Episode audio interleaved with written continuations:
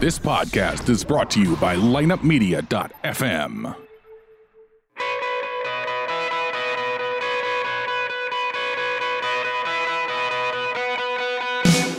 Welcome to the Kickin' Life Podcast. Your host, yours truly, Kickin' Life Guru Master Rich Grogan. Hey, as Rocky says, nothing hits harder in life. It's not about how hard you can hit, but how hard you can get hit and keep moving forward. How much you can take and keep moving forward. And that's how winning is done. And I want you to be a winner. I want you to be your very, very best. I want to inspire and motivate you to believe in yourself. So win, not if, but when life knocks you down, you get right back up with that confidence that I can take on more, I can do more, and I can live my best kick in life. All right, so buckle up, saddle up, here we go.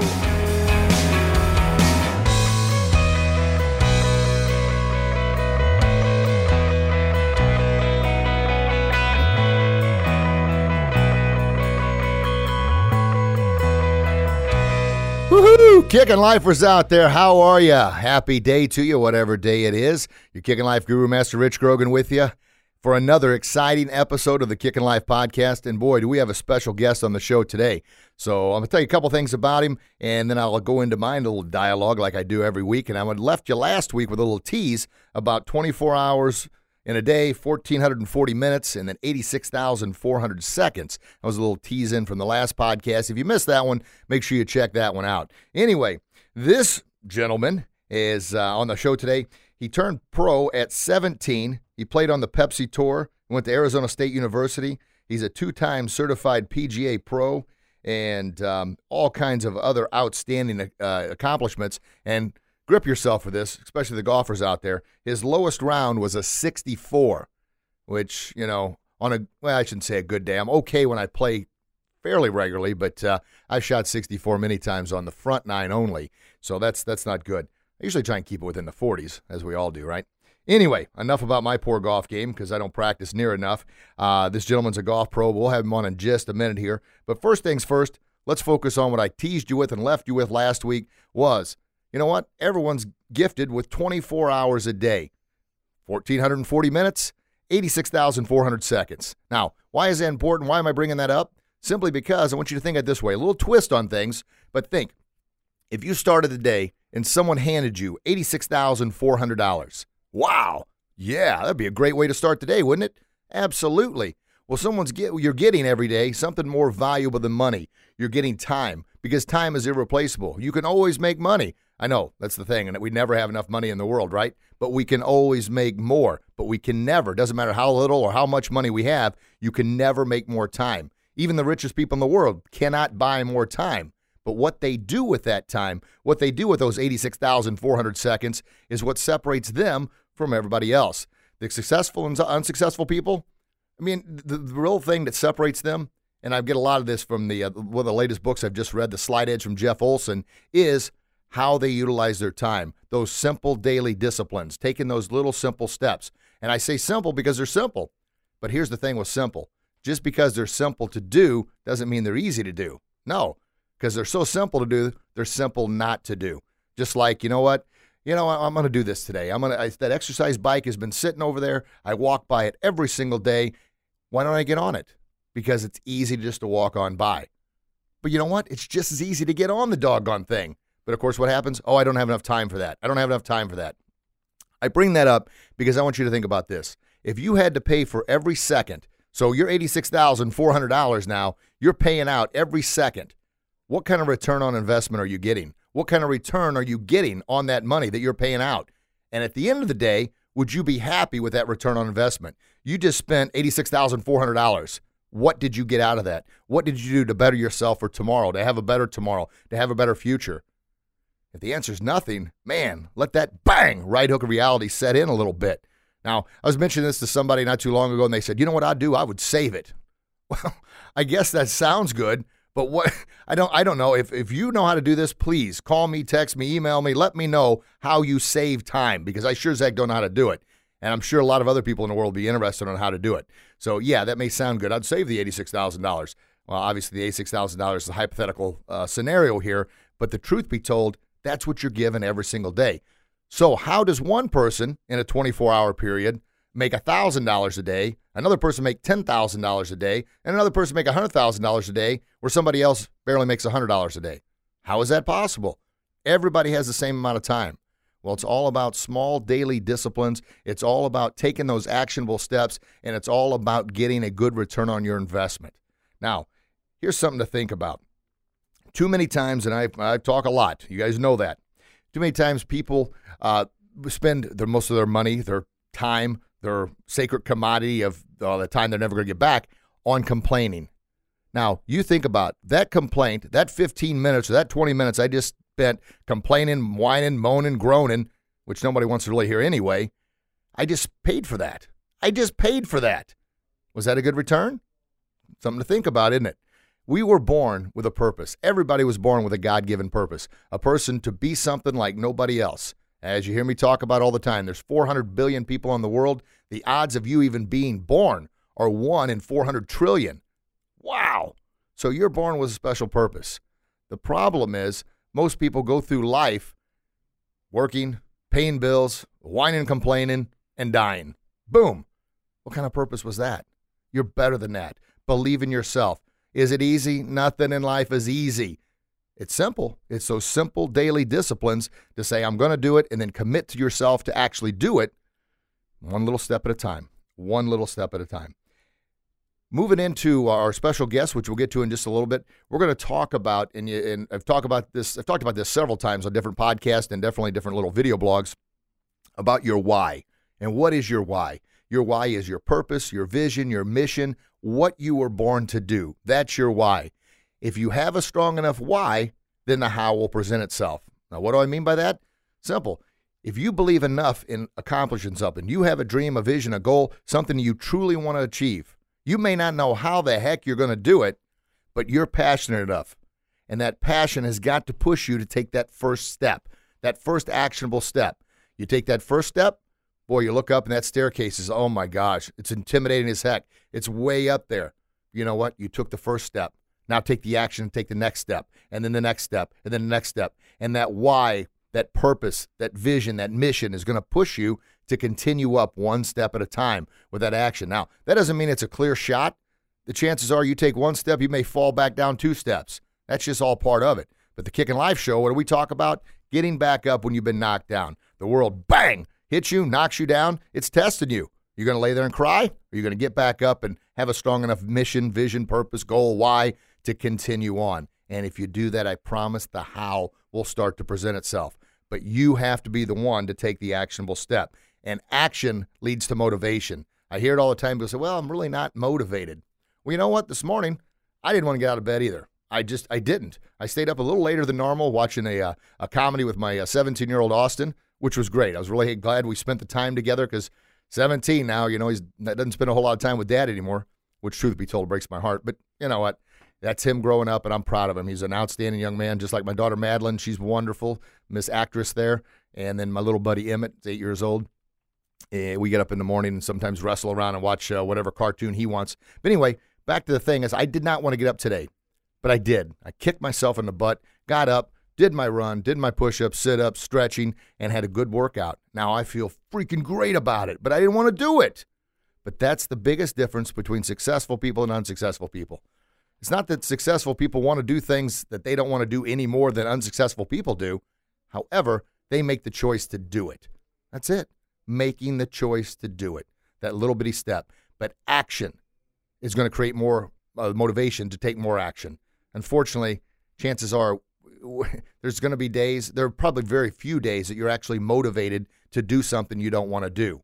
Take that first actionable step. Take that first step. Attack that staircase and that's going to create more motivation, which is going to create more action. And it's kind of an endless cycle.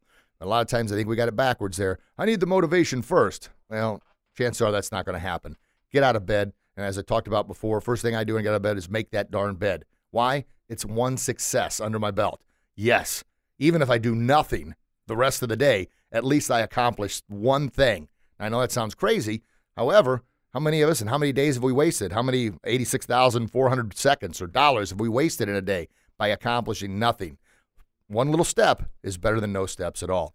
Okay, so You know, we talk about that all the time, but I thought I'd really drop the hammer, bang, that right hook on letting you think about that. Everybody's got the same amount of time. What are you doing with your time? What kind of return are you getting on your investment?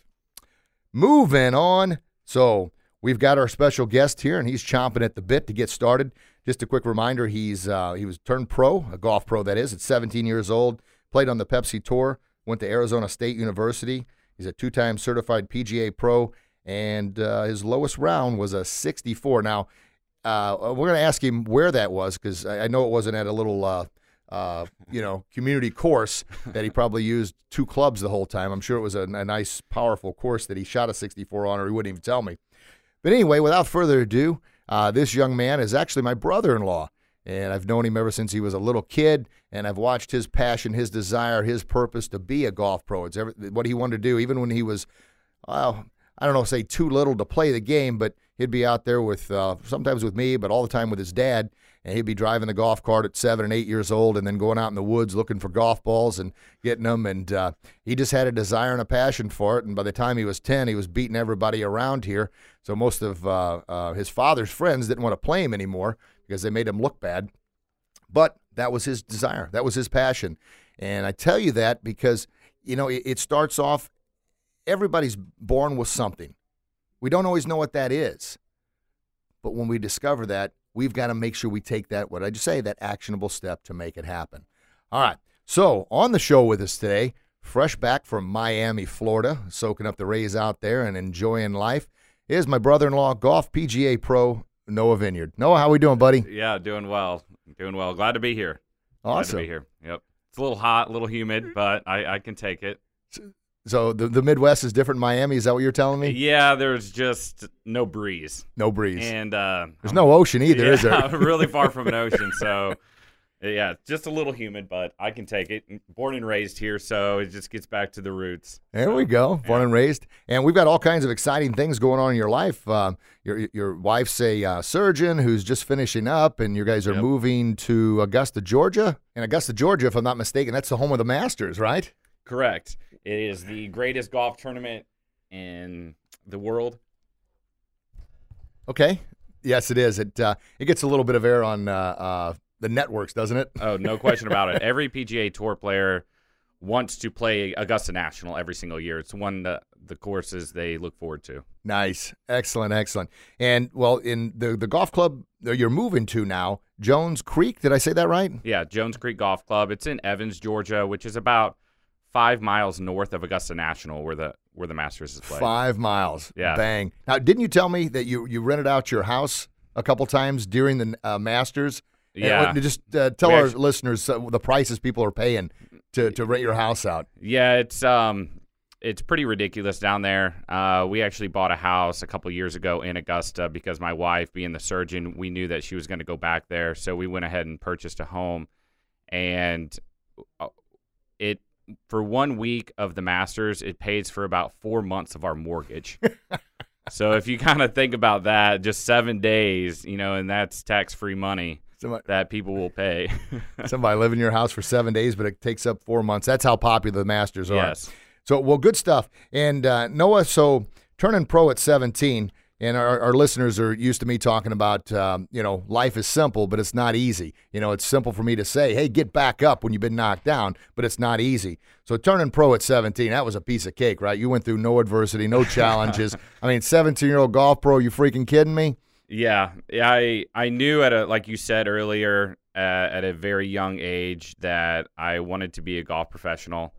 I was born into a family where my father owned a small business construction company. It's very hard labor, and he would take me every Sunday to go play golf. And I knew that I'd rather play golf than carry buckets of concrete at a very young age. Sure. Well, and if I remember and I, I worked for the uh, the Stay Dry crew as well for a couple years, and uh, that construction work, woohoo! And uh, yeah, I remember Right. sometimes Noah at a young age would would come on the job there and carry one or two buckets, and he'd be done for the day.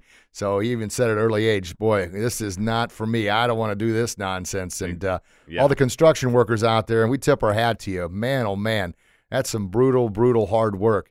But uh, Noah, you could have you know, and your your, your older brother, he stayed with that, and that's Yep. something he enjoyed. But uh, you knew you had a little bit more in you, and you wanted something more. And that, of course, there's a difference between wanting and receiving. Doesn't make it any easier. Yeah, he's not chucking buckets around, but in his profession, in order to get ahead, in order to succeed, in order to be successful, you have to work your butt off. Nothing in life is easy. It's simple to make that choice. And you hear me say this every single podcast, but nothing is easy. You have to be committed. So, Noah, during that process and turning pro at 17, and on, on the surface, that sounds, oh my gosh, that's all great. Wow, 17 years old. But that just does not happen. That's hours and hours and hours of behind the scenes of practicing over and over and over again. And, and I'll say, then poof, it magically happened. But when you came pro at 17, did your life really change, or, or would it, obviously it opened up new doors? But Right. with, with um, the pressure of only being 17 and now you've got people paying you you know hundreds sometimes thousands of dollars for lessons who are old enough to be your grandpa much less your dad so at first i'm sure it was a little intimidating Yeah, it was. Um, and and the work that I had to put in to be a pro was uh, it's 500 golf balls a day. I worked at a golf club. I lived and breathed, you know, golf uh, when I was in junior high and in high school, and I, I also played other sports too. And so, but I knew I had that drive and that passion. Um, but I did have that what you were saying earlier that that kind of daily discipline and that self belief that I I knew deep down that I wanted to be a pro and I knew I needed to play year round. So that's why I moved when I was 17 and turned pro and went to Arizona State. well one of my uh, you know success mentors jim rohn and my new success coach chris widener chris uh, thanks again for listening out there oh, they always talk about you grow into the person you're going to be but it all starts with that mindset i have decided that i'm going to be a pro. And once again it's as simple as just saying you know what? I'm going to start thinking like a pro. Now you believe enough in that as i talked about earlier that's your why that's your vision that's your goal that's your purpose. You may not know how in the heck you're going to do it especially a teenager. You know what? I'm going to be a pro. Now and here's the thing with that. And noah we've we've talked all about well life in general. When you first decide you want to do that, how hard is it to keep that inside without telling somebody because of fear that someone's going to laugh at you? Someone's going to say, yeah, right, whatever. I mean, it, it's tough to kind of keep that tanked up in there. You may say it, but the first time somebody laughs at you, you're almost like, man, I wish I wouldn't have said that. But you keep going. So I like, uh, right. I'm me personally, I'm not afraid to fail. And so I liked telling myself that, hey, I'm a PGA golf professional. good for you. right out of high school. And so I wanted them, I almost wanted to fail because I knew that would make me drive even harder to be even a better player. And then it's really, I surrounded myself with other golf pros and players that could beat me. And There so that's how I got, how I really turned pro at 17 and uh, became a PGA certified instructor is surrounding myself with other pros that were better than me Wow. at an early age, really. And listeners, you hear me talk about that all the time. You are a product of the four to five people you're surrounding yourself with the most. If you surround yourself with people that lower your standards or have standards lower than yours, you're going to be drawn down to them. You surround yourself with people that raise your standards, and you hear me talk about this all the time. And you've heard other martial arts professionals on the podcast and other entrepreneurs talk about it. Now you're hearing it in another realm, the golf community. It's the same mentality, whether you're an entrepreneur, a martial artist, a basketball player, a hockey player, football player, baseball player, professional golfer. You have to surround yourself with the elite. You have to push yourself. And of course, when you do that, you're subjecting yourself to failure. You're going to fail. But as we know, failure is not the opposite of success. Failure is a stepping stone toward success, but you have to be willing to get back up after you experience that failure. And uh, you know, Noah, and, and most of the time you get knocked down. Unfortunately, a lot of people just lay there. They don't want to get back Right, up because right. it's easier just to lay there and wallow in self pity. Yep. At 17 years old, you're battling through, you're surrounding yourself with people you know are better than you. And I just heard a story the other day, which I absolutely loved. It was talking about if you want to become a better runner, and this has to do with, like you just mentioned, with golf or any any achievement you want in life, you have to go up against people that are better than you. You're gonna you're gonna lose at a lot of the time. But here's the thing: if you're losing but yet getting better, that's much much better than playing people that are lower level than you and winning every time. Yes, I won again. I shot a 64 and this person shot a 92. Well, you're not pushing yourself. So if you're on the pace to shoot a 60 and your partner is on pace to shoot a 59, you're going to come a lot closer to hitting that score than you are, you know, 65, 66, Right, 67 right. because the competition is there to drive you to be better. And I think oftentimes in life, and you're a golf pro, so you see it all the time, when people are hit with adversity, when they can't get the swing down, how many times they just want to give up? Oh, all the time. And I have a, a few students in Miami and then also Augusta that are high school students and junior high students and and I can see the pure talent that they have. But and the parents always ask me, should I hold my you know, say my 12 year old back or 14 year old back and have him play in his age group because and he's beating everyone in his age group, or should I kind of push him and maybe bump him up a little bit and make him almost fail to make him push harder and work harder. And I always try to make them go up that age group a little bit. Once they taste that success, I need them to kind of step back to reality and go, okay, I'm not the big big show. You need to know that there's a lot of people out there that are better than you. Well, I think that's sort of like shooting uh, shooting par at a community course and then going out to a PGA course and finding Right. out, you know, the uh, the golf gods, if you will, are very humbling. You get out there and you're like, okay, I got this thing down, and now you go out playing a course and you you, shoot ten over on on the Right. front nine. You're like, Right. what the heck? But that's the thing. The only way you're gonna, ever going to get better at anything is to continue to push yourself, to continue to challenge yourself, to continue to raise, raise your expectations, your standards in order to become better. Because if not, and it's something I talk to the instructors about all the time at the academy, every day we're getting older. Every day we're changing. Every day is one less day we have on this planet. That's 86,400 seconds that are never going to be here again. But here's the thing if you don't continue to evolve with the times, you're going to dissolve and go away. And that happens in any form of life. But um, just kind of listen to you talk there, Noah, that to take that initiative at such an early age to realize, you know what? Yeah, it's cool beating all my dad's friends who, you know, are, are, are just not the best golfers shooting, I guess, 90s, 100s, Yeah. whatever they were shooting. Exactly. But- Where they stop playing. They, they- they- they would stop playing. But yeah, it felt good at first to beat them. But you know, where's the joy? Where's the challenge to be your best? Now, unfortunately, too many times people in life we get stuck there. You enjoy this little bit of success, and yes, we rest on it. No. You know, hopefully you're going to live for another 40, 50, 60 years. You want to continue pushing yourself to be your best. And I always talk about sometime in life you're going to pay the price. You either pay the price early by investing the time, the energy, the effort, the workload to reap the benefits later, or you take it easy now, and then you take it easy now, sooner or later, you're going to have to pay the price for that. So it's whenever you want to put in the work. So I always think you put in the work early, you're going to reap the rewards later. If you don't put in the work later, you're going to pay a huge, huge price later.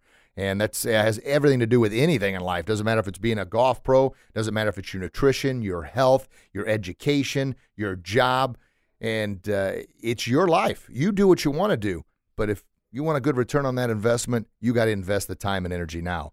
Yep. So, no, I talked about the why, and you had your vision, your purpose. Now, Yeah. when you first said you were going to do this, did you really have any idea how the heck you were going to do it?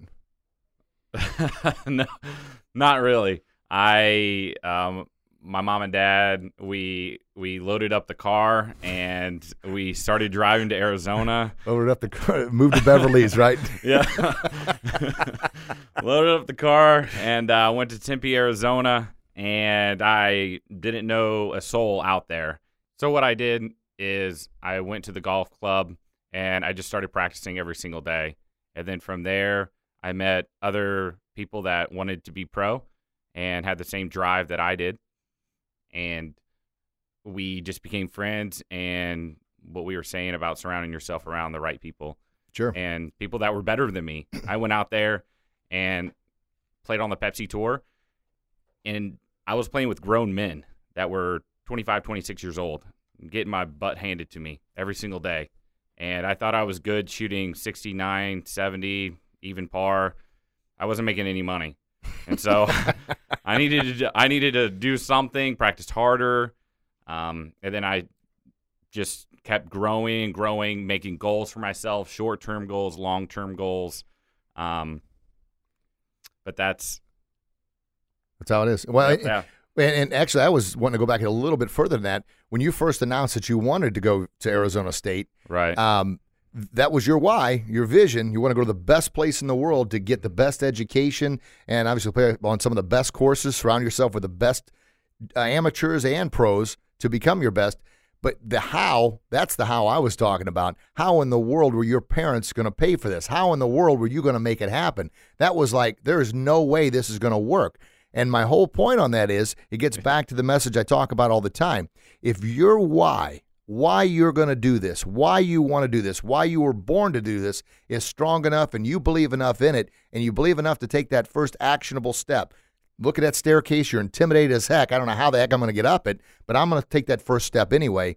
You believe enough in that, and that's kind of like the law of attraction.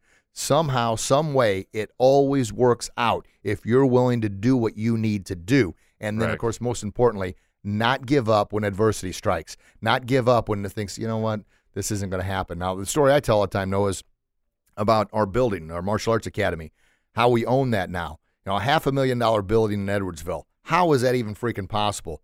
Well, I, truthfully, I don't know.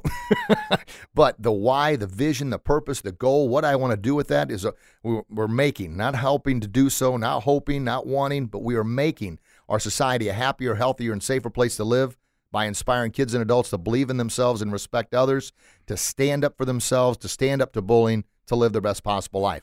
That is the mission. That is the vision. And with, you know, you get a good team around you, you get a good tribe, get it all together. Correct. The how starts to present itself. And Yeah. once again, it doesn't matter if it's an entrepreneur in business. And I talk about the podcast. I've been wanting to do a podcast as, as soon as I found out what a podcast was. Like, yeah, I want to do that, which is only about two years ago. But my why was why I want to do it because I want to project my voice out for others to hear it. How's Yeah. it going to happen? I have no idea. But you take that first actionable step, the how will present itself. And that's exactly what happened with, with you and I mean every other successful person. Yeah, it really has. I like I said, I didn't really have a clear vision going out to Arizona. I knew I wanted to be a golf pro, but I didn't know exactly where in the golf business I would fall into. I still have the drive to play professionally. Um, I've found my niche in coaching other students right now, uh, but I still practice and try to be my best. Um, but getting like you're saying that how how did I become a PGA certified instructor? I I just just So- dove right in the pool, got my own student loans, paid for it. I didn't. I So didn't for our really listeners care. at home there that uh, uh, think you know turning pro at 17, it was easy here. Um, it's because your your dad was a PGA pro, right? No, I was born, like I said, into a uh, a construction company business where I, I my dad was going to hand me the construction company. I mean, I pretty much had it kind of made in the construction world, and they're middle class people, and my dad and my they were just Oh. kind of like Extremely hard workers. yes, But you you had an opportunity to take something that was easy, but you realized that wasn't your God given purpose. It wasn't your vision. So it's almost like I don't know if you've read the book The Alchemist. It's I just finished reading that uh, month or two ago.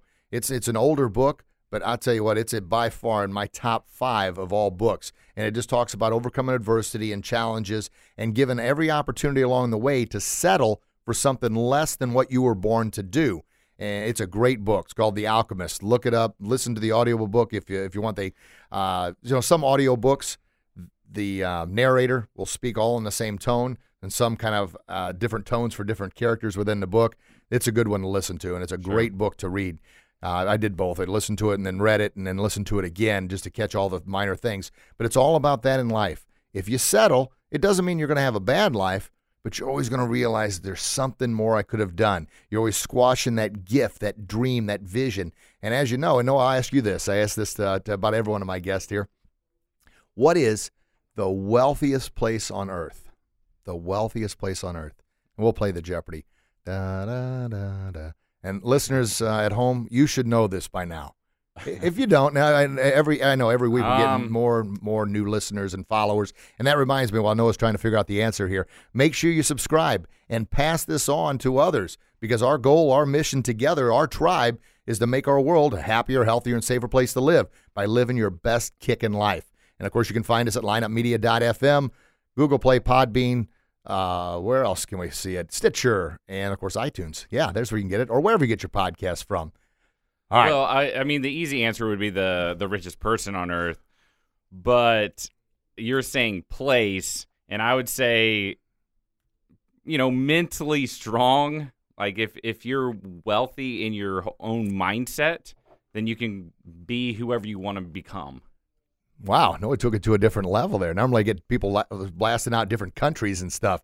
Yes, the most successful people are the ones that are successful in their mind because they're happy with their life.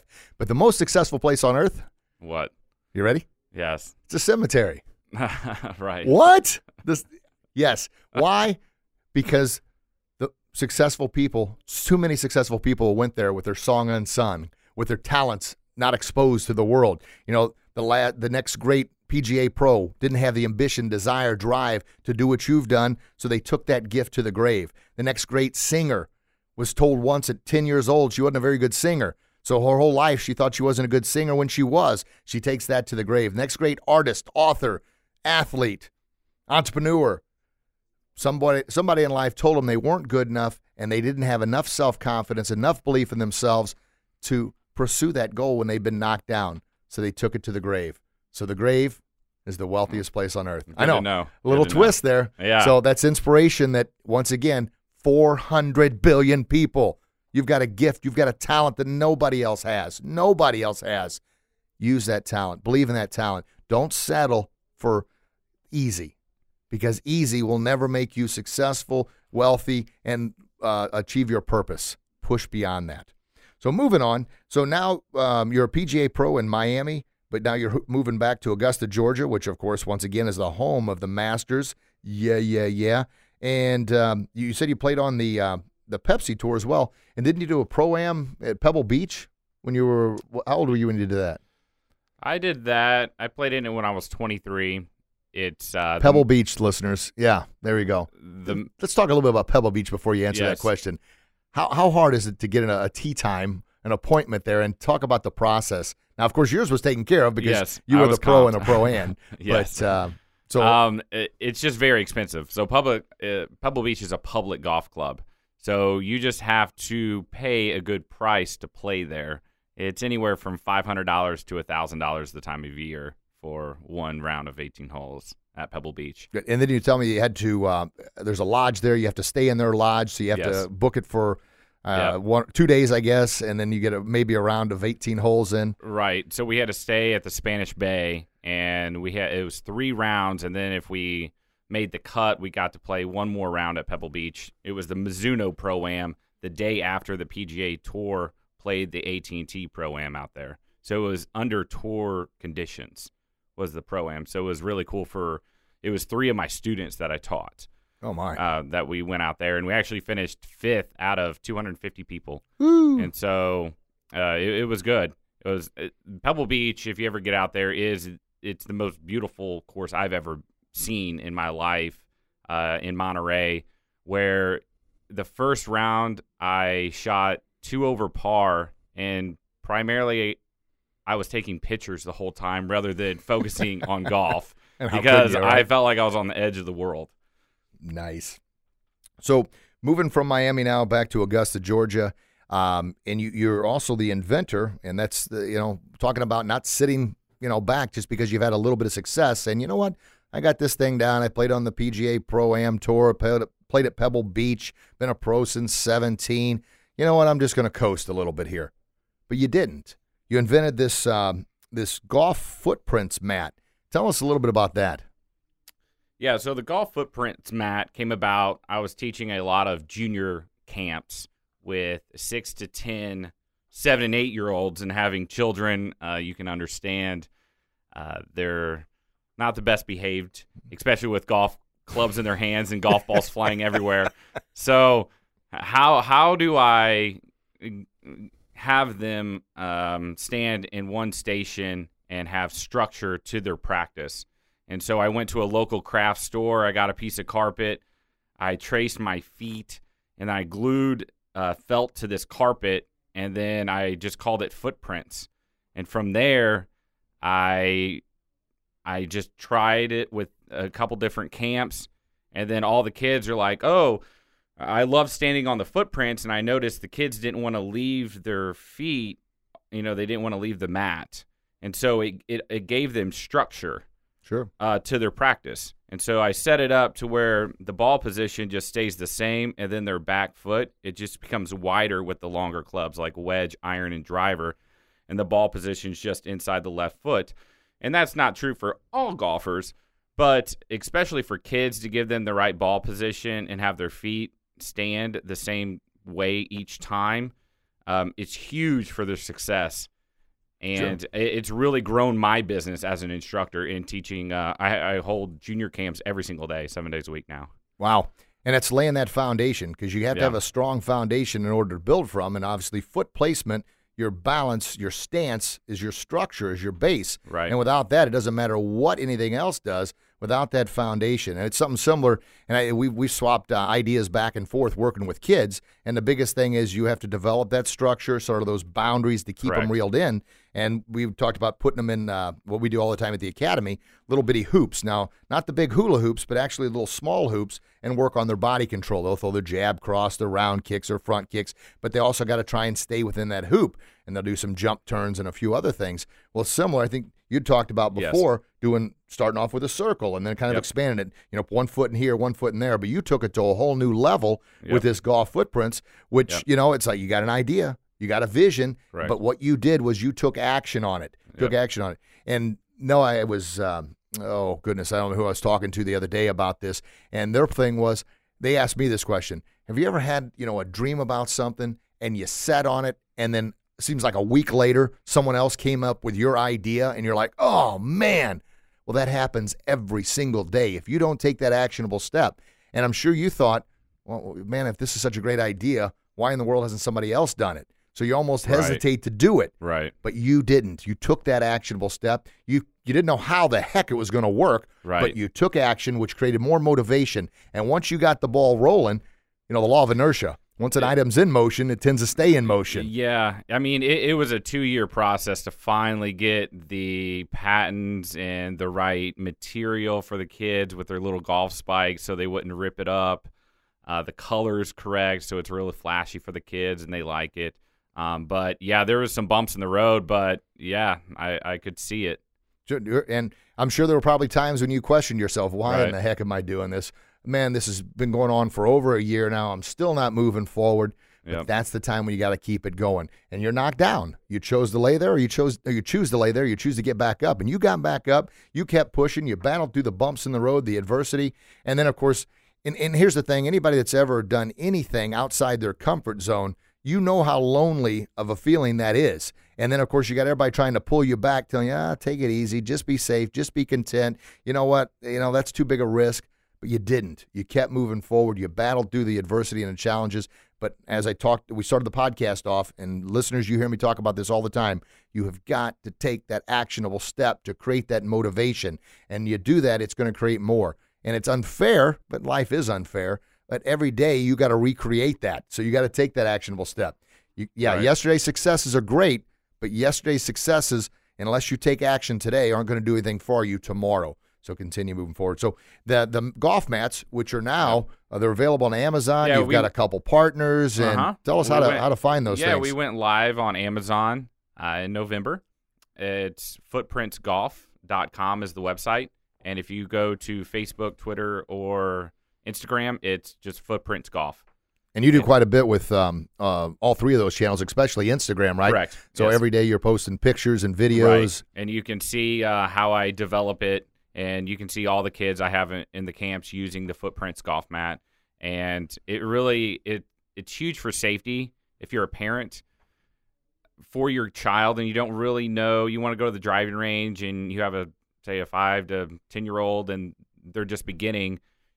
It gives them sa- safety to where you can just put the Footprints golf mat out and say in front of you and you can hit golf balls and then the kids they really just want to stay on the mat and then when they're hitting a wedge it says wedge on the mat and then an iron and then a driver so they have that structure So you pretty much thought everything out for the parents because as we yeah know, i just made it as easy as Yeah. possible because as we know, kids tend to travel, so to speak. So Exactly. they'll start off standing here hitting a Yep. golf ball. Before Yep. you know it, Yep. they're they're you know, in your back door, so to speak, Eh, no, and it- getting whacked with a backswing. that was the main thing of how do I teach six six year olds at once? it's I was I was making barriers and with noodles and hula hoops, Putting up electric fences. yeah, pretty much. And then the next thing you know, they're they're still running around, and um, with with the footprints mat, it really has helped. Uh, I just tell the kids, put your feet on the feet, left foot red, right foot green, and they and they like to stay on it, and you know, tee it up in front of the arrow. And they got it. And that's another beautiful thing Yeah. about the mats. Even that minute detail has been thought out in extreme there. You know, in working with kids my whole life, they love uh, that was the thing we always do is we got spots on the mats. Find your spot, and the kids are going and find their spot. But they need that direction and that structure of where to stand, where to be. And I we always talk about staying in your house, and that's a way we're teaching body control.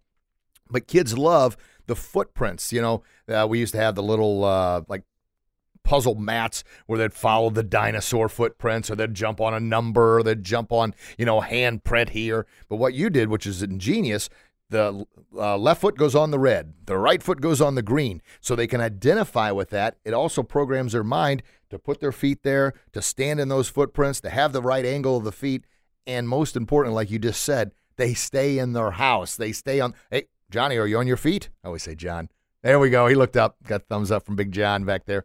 Are, are, are you on your feet? And they move back on their feet. So it's safety, but it's also teaching them in a fun manner instead of kind of discipline them. Gosh darn it, get back over here. I told you to stand here. It makes it fun for the kids, so you're setting them up for success. Correct. And what what's really funny about it, I developed it for children, but I've sold quite a few to adults. Um, Well, we're all kids. yeah. For, whenever I'm teaching, say, uh, you know, an older gentleman, uh, say, you know, 56 years old, he's like, uh, "Can I buy one of those mats?" Yeah, 100% you can, and because they just give you structure. Uh, I'm setting you up to succeed. Um, once you have the correct setup, ball position, uh, everything gets a little bit easier in golf. Sure. Well, any sport or anything in life, if you've had a success, that's going to motivate you to have more successes. That's why I talked about the first thing I do in the morning is get up and make the bed. And do I want to do it? No. Just rather not. But I know, you know what? This is one success. And that, as crazy as that is, that builds on another success. So just having the confidence that your feet are in the right spot. And what would you say the uh, with with golf? Well, I'm going to say this to me personally, and I've played baseball, football, and hockey, especially at a very high competitive level. You know, I've fought uh, all over the world, you know, in, in martial arts. I say that golf is the hardest, easiest game I've ever played. And the reason I say that, you know, in football, I got some 300 pound ape trying to bury me. Hockey, I got somebody with a stick trying to put it in my teeth. Baseball, they're throwing a pitch that's dipping and diving. Obviously, in martial arts, people trying to kick me and punch me in the face. Golf, I've got a club in my hand, a ball that doesn't move, a target that doesn't move, and all I got to do is freaking swing this club and hit the ball. No one's trying to hurt me. Right, right. So why why can't I consistently do it? I always say to my students, it's the elements always change, right? With the baseball diamond, for the most part, you may have some wind, but the diamond's still the diamond. In a bowling alley, it's still the lane, even the you know the oil may change. But in golf, it's it's you versus Mother Nature, and so it, in the ball, like you said, it it's laying dead on the ground. So all you gotta do is freaking hard- hit it. Right, exactly. it's not someone's throwing a 90 mile an hour fastball at you. So it's it's all you know. It's it's in your head. It's a it's the most mental game. I'm like I'm an athlete just like yourself. Played all these sports. It's the most mental because I can stand over a shot, hit it all day on the driving range, and then all of a sudden I have this little target on the golf course, and I'm sitting there thinking about it, and all these thoughts are going in my head, and so that's why you have to be so specific in golf and set up the, the correct way almost every single time. And um, I always preach to pick a very small target every single time. Well, it's all about habits, right? Yes. And that's it's way in life, successful habits. It's simple to do, but of course it's simple not to do. Right. And that's the whole thing. And the- reason I keep bringing that up is I want our listeners to know, yeah, and I know there's, I mean, how many golfers in the world? Uh, uh, I don't even know what so, to say. uh, uh, I mean, there's, let's say, a, I don't know, let's say an easy number like a billion, but stats show that only 10% can break 90. so think about that. Well, think about that. you, you know, and the whole thing is about successful people. There's only about 10% of the population that achieves that level of success that they were born, that gift they were given. But Right. it's all about that decision to keep trying, that decision to battle through adversity when it knocks you down. But it all comes back down to putting your left foot on red, putting your right foot on green, those simple daily disciplines consistently done routinely over and over and over again. So, no, you're a PGA pro. You coach uh, thousands upon thousands of kids, and kids are kind of the big target audience for you, wouldn't you say? I mean, you've got all ranges. I love but, to uh, see them succeed, and I like to see the joy on their face and really build their confidence Sure. in, in golf and really build the the game of golf because golf is a long, you know, tiresome game that takes four or five hours on the weekend, and so we have to, as a PGA coach, you have to really um, get the youth involved as best as we can. Sure. And so that's kind of my bullseye market right now to really help the game of golf and, and build it. Well, and uh, something we talk about the academy all the time. People ask, "Why in the world do you work so hard uh, with kids?" And I said, "Well, to be true, the truth be told, I'm a little bit selfish, and that is because when I get older, these are the kids that are going to be taking care of me. Sure, same thing. So I want these kids to have the good, proper manners, discipline, and respect. And as you get older, Noah, one of these kids will probably be one of your coaches, helping you adjust and helping you uh, refine your swing, so to speak. And that brings up my next topic about everyone needs a coach. So uh, correct me if I'm wrong here, but I believe that every single professional golfer on the tour has at least one coach. Most of them have more, don't they? Uh, they do. I would say the only person that has come out publicly publicly is Bubba Watson says he's never had a coach, uh, but obviously he was coached by his father at a young age. So I would even say Bubba has been coached. You know, he just doesn't pay anybody currently.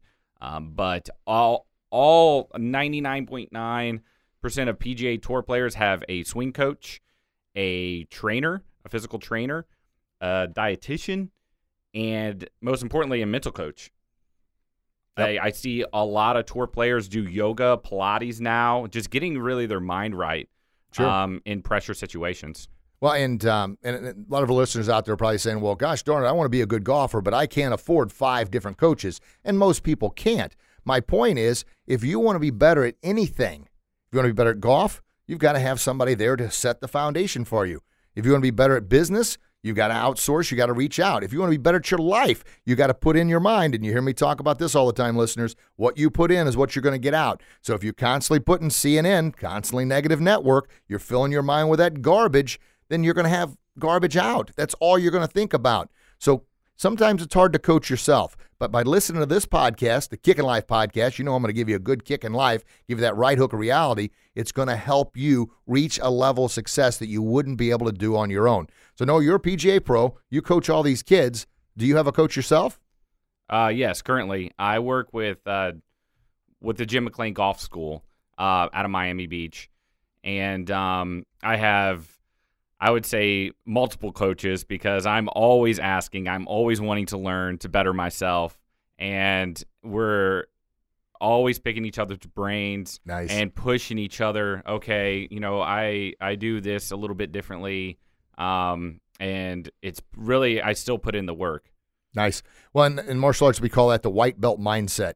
And the white belt mindset is I'm constantly seeking more knowledge. I'm constantly wanting more knowledge. I'm constantly thriving to learn. The black belt mindset, now some say, well, a black belt mindset means excellence, it means perfection. Now, I agree with having black belt principles, which ours are, um, what are ours? uh, humility, courtesy, honor, integrity, discipline, respect, and perseverance are our principles.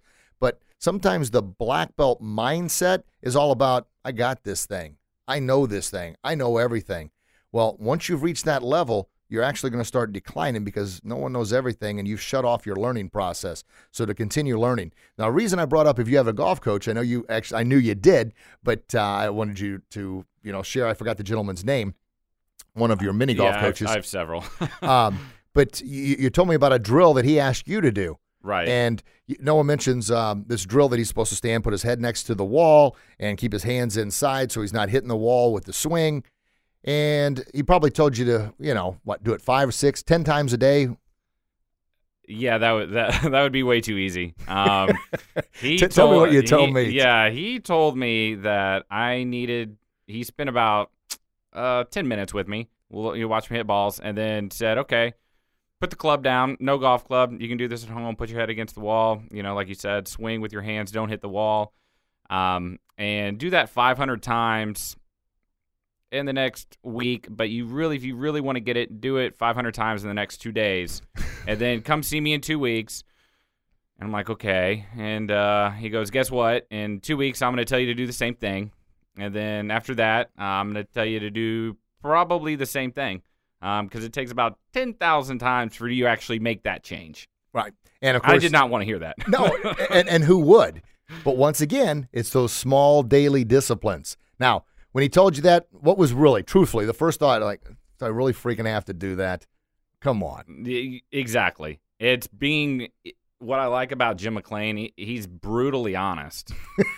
It right hook, you don't want right to hear reality. It. Yeah, he, he doesn't sugarcoat it, and so it's, it's really cool that he's saying, okay, if you really want to be a PGA Tour player, you have to do this this many times, yep. um, and that's it.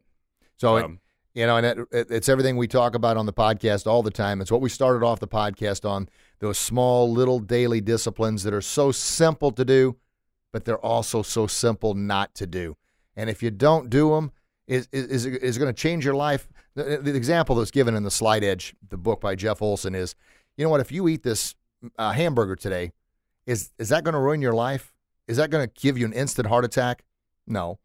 But if you eat a hamburger t- 200 days in a row, hmm, then suddenly yes, you didn't suddenly have a heart attack. Your arteries didn't suddenly clog up. It happened over progression, uh, over time. So today, if you decide you get up and you do 10 push ups, tomorrow when you look in the mirror, are you going to see this miraculous change? Whoa, yes, my chest is pumped. I'm feeling great. No. Tomorrow? No. A week from now? No. You know what? I've done this for a week. I'm giving up on this crap. I'm not getting any better. No, it takes time, but you got to consistently do it. And that's what, you know, that's the difference between successful people and unsuccessful people. Those simple daily disciplines done consistently day in and day out. No, you don't want to do your 500 swings with your head against the wall. No. I mean, come on. But you want to get better. Correct. You've got a vision, you've got a mission, you yes. got a purpose, you got a why. And how are you going to get that? You got to do these daily You got to do the work. you got to put in the work. So Noah, tell uh, tell our viewers where they can find you at, and then once again, remind us where we can get those golf mats at. Um, to um, um, yeah, you can find the uh, the footprints golf mat. It's uh, just www.footprintsgolf.com. Um, and you can purchase Amazon, aren't they? Yeah, they're on Amazon. Is probably the easiest, but that's our website. You can see uh, different instructional videos though on our website. Okay. At footprintsgolf. And, and how can people follow you on Instagram, Twitter, Facebook? Yeah, yeah. Every I do everything through the uh, footprint. Really. Okay. It, yeah, I do all my personal instruction is pretty much through the the footprints golf. Okay, so they, they just need to put in their hashtag footprints golf. Uh, you can hashtag my name Noah Vinyard and spell um, that for our friends there. N O A H V I N Y A R D. So Vinyard has no e in it. Um, you no ha- vineyard. It's vineyard. No, no, it's no vineyard. uh, you can also hashtag Noah Golf. Oh, there so, we go. Yep that a new one you had? You've had that for a while. I've had that for a while. Yeah. So kind of came and went though. So correct. All yep. right. Well, anyway, there's all kinds of ways to find Noah and his uh, footprints golf. Which, if you're a golfer and you want to improve your game, I'm telling you what, that's that's, a, that's the way to start. There, you got to start with that foundation. And of course, you out there, you want to improve your life, just like you want to improve your golf swing. It's those daily disciplines every single day. Well, wow, man, no, we've been going at this for almost an hour now. Do you have any uh, last remarks you'd like to share with our listeners there? Well, I was going to mention this uh, from what I've learned in Miami and uh, from trying to better myself. I didn't have to go to the Jim McLean Golf School because I felt like I was a good enough instructor, but I knew that he was the number one golf school in the world, or at least in the United States. He has golf schools worldwide. And here's something that he's doing that I'm not necessarily doing. And so they base their whole principle on the 25% theory, one being to be the best golfer you can. So it would be long game, short game, mental game, and course management. And most golfers think of, okay, I'm going to go play golf. It's going to be, I'm going to work on my long game, maybe a little bit of short game, but they never work on course management or, or their mental game. And so they're going to shoot 100 or, or more, you know, maybe lucky if they hit the ball fairly straight. They'll shoot in the 90s. Most amateurs that shoot 90s, they got the short game and the long game, and that's it. To be the top, you know, PGA Tour players, they're going to have three out of four every single time. Wow. And so it's putting, I really like that, and just kind of thinking of golf is you have to have those four things to play your best. Okay. So, well, and as you mentioned, the mental game that is so important. It, it is the most important by far. Because as It's- you know, I alluded to, Yep. at least in my world, it's the easiest, toughest game I've ever played. Right. And it's it's the mental. How can I not hit this ball? How can I, as you said, at the driving range, man, that looks so great. And it's the same thing, but I'm standing out on the course, same shot as I had on the driving range that I hit a hundred and something balls with, and for whatever reason, I outthink myself. And uh, it's just a matter of battling through. And the mental game, it when I say mental game in golf, it's manage your, yourself on and off the golf course. So it's not just mentally having a pre-shot routine. It's you're arriving to your tee time an hour early, not five minutes early. It's having, you know, eating a good breakfast, not, you know, scarfing down, Throwing a Twinkie down. correct, and eating a hot dog and drinking a Coke at the turn. Um, it's just, Now, now, now you, you just lost half our listeners. yeah, sorry here. about that. Gosh darn it. But yeah, it's managing yourself on and off the golf course is is really the the mental game that I'm talking about. We probably could have edited that last section out. Now our golfer's like, wait a minute, I can't have a Twinkie and a and a um, a coffee on the way to the course. Rushed, run up there, put my shoes on while I'm doing my first swing. Heck with No. warm ups, No. and then at the turn have a couple dogs, brats, chips Arrive at least an hour early if you want to shoot decent scores. to get that mindset. Yeah, 100% and get loose and stretched out. good. Oh, awesome stuff. Well, no, man, it's been fun having you on, yeah, buddy. thank you for having me. Absolutely. Do you enjoy yourself? I did. This was great. Join your visit in the Midwest here? Yeah, I uh, fly back to Miami on Sunday. Flying to Miami, and then when you move into Augusta, Uh, we move August 1st. Woo! Well, that's just right around the corner. Yep. I think this afternoon we're going to go tour Busch Stadium and Yep. uh, uh, I'm watch a excited little- about that. Yeah, Big Cardinals fan. huge Cardinal fan. Now this is kind of a little off. Well, I'll say off the record. I guess we can talk about whatever we want here. But uh, brother-in-law Noah was able to set me up. And our Cardinal fans out there, listen up on this one here for Game Six of the World Series in uh, 2011. Yes, Correct. 2011. It's the Texas Rangers. Now, think back Game Six. Think back Game Six against the Texas Rangers. Yeah, that up and down roller coaster ride. The Oh, yeah. Cardinals were down to the last strike three, four different times, and they kept rallying, kept battling through. We were at that game. Compliments of brother-in-law, golf pro Noah. You're welcome. Thank you very, very much. it's uh, one of the most memorable games I've ever been to, probably the most memorable game I've ever been- been to in my life. And uh, he was able to score some extremely good tickets. Well, it, it, it well, it cost you a set of golf clubs and a year's worth of lessons or something. Uh, yeah, it was, it was just a few lessons. And in the golf business, you make some good connections. well said. And all it cost me was dinner, so I was happy as Right. heck with that. 15 rows up uh, in the right field line. Yep. So when uh, David Freese hit the ball that Cruz was cruising back on, we were just Yep. talking about this yesterday, and it hits off the Clark sign or whatever sign was out there. Right. We thought the game was over, the atmosphere, uh, and then we see the ball rolling around. Whoa! What a game! I mean, how about that? That's yeah, a- it gives me goosebumps just I- thinking I about right it too. now. So maybe we need to be on two birds and a bat while you're in town here. Have a little thing with uh, Benji Molina.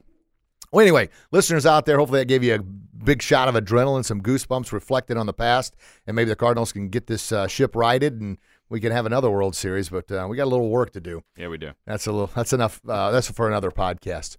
All right, listeners out there, thank you so very much for taking the time to be with us. As always, I am so very, very grateful that you chose to spend the time with us. You know, every single week I'm going to give it all I've got to give you the best content, have the best guest on, so you can live your best kicking life. The thing you can do for yourself is to listen to this more than once and be sure to share this with others so they can pick up on the positive vibe, the positive energy, and that kick in life that they're so desperately wanting. Even people say, "Oh, I'm okay. No, everybody wants to live their best life because we only got one of these things. So subscribe to it, share with your friends. Once again, you can find us at lineupmedia.fm, Podbean, Stitcher, Google Play, uh, iTunes, or wherever you get your podcasts from. And until we talk again, you get out there and do your best, and I promise you'll be your very best. Have a blessed day, everybody. Talk to you real soon. Bye bye.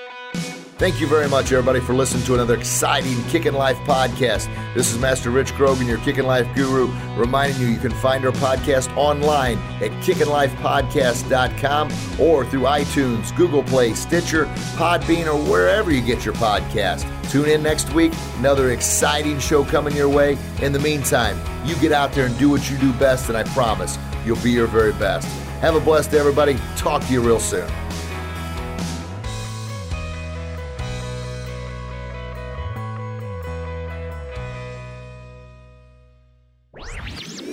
This podcast was a presentation of lightupmedia.fm.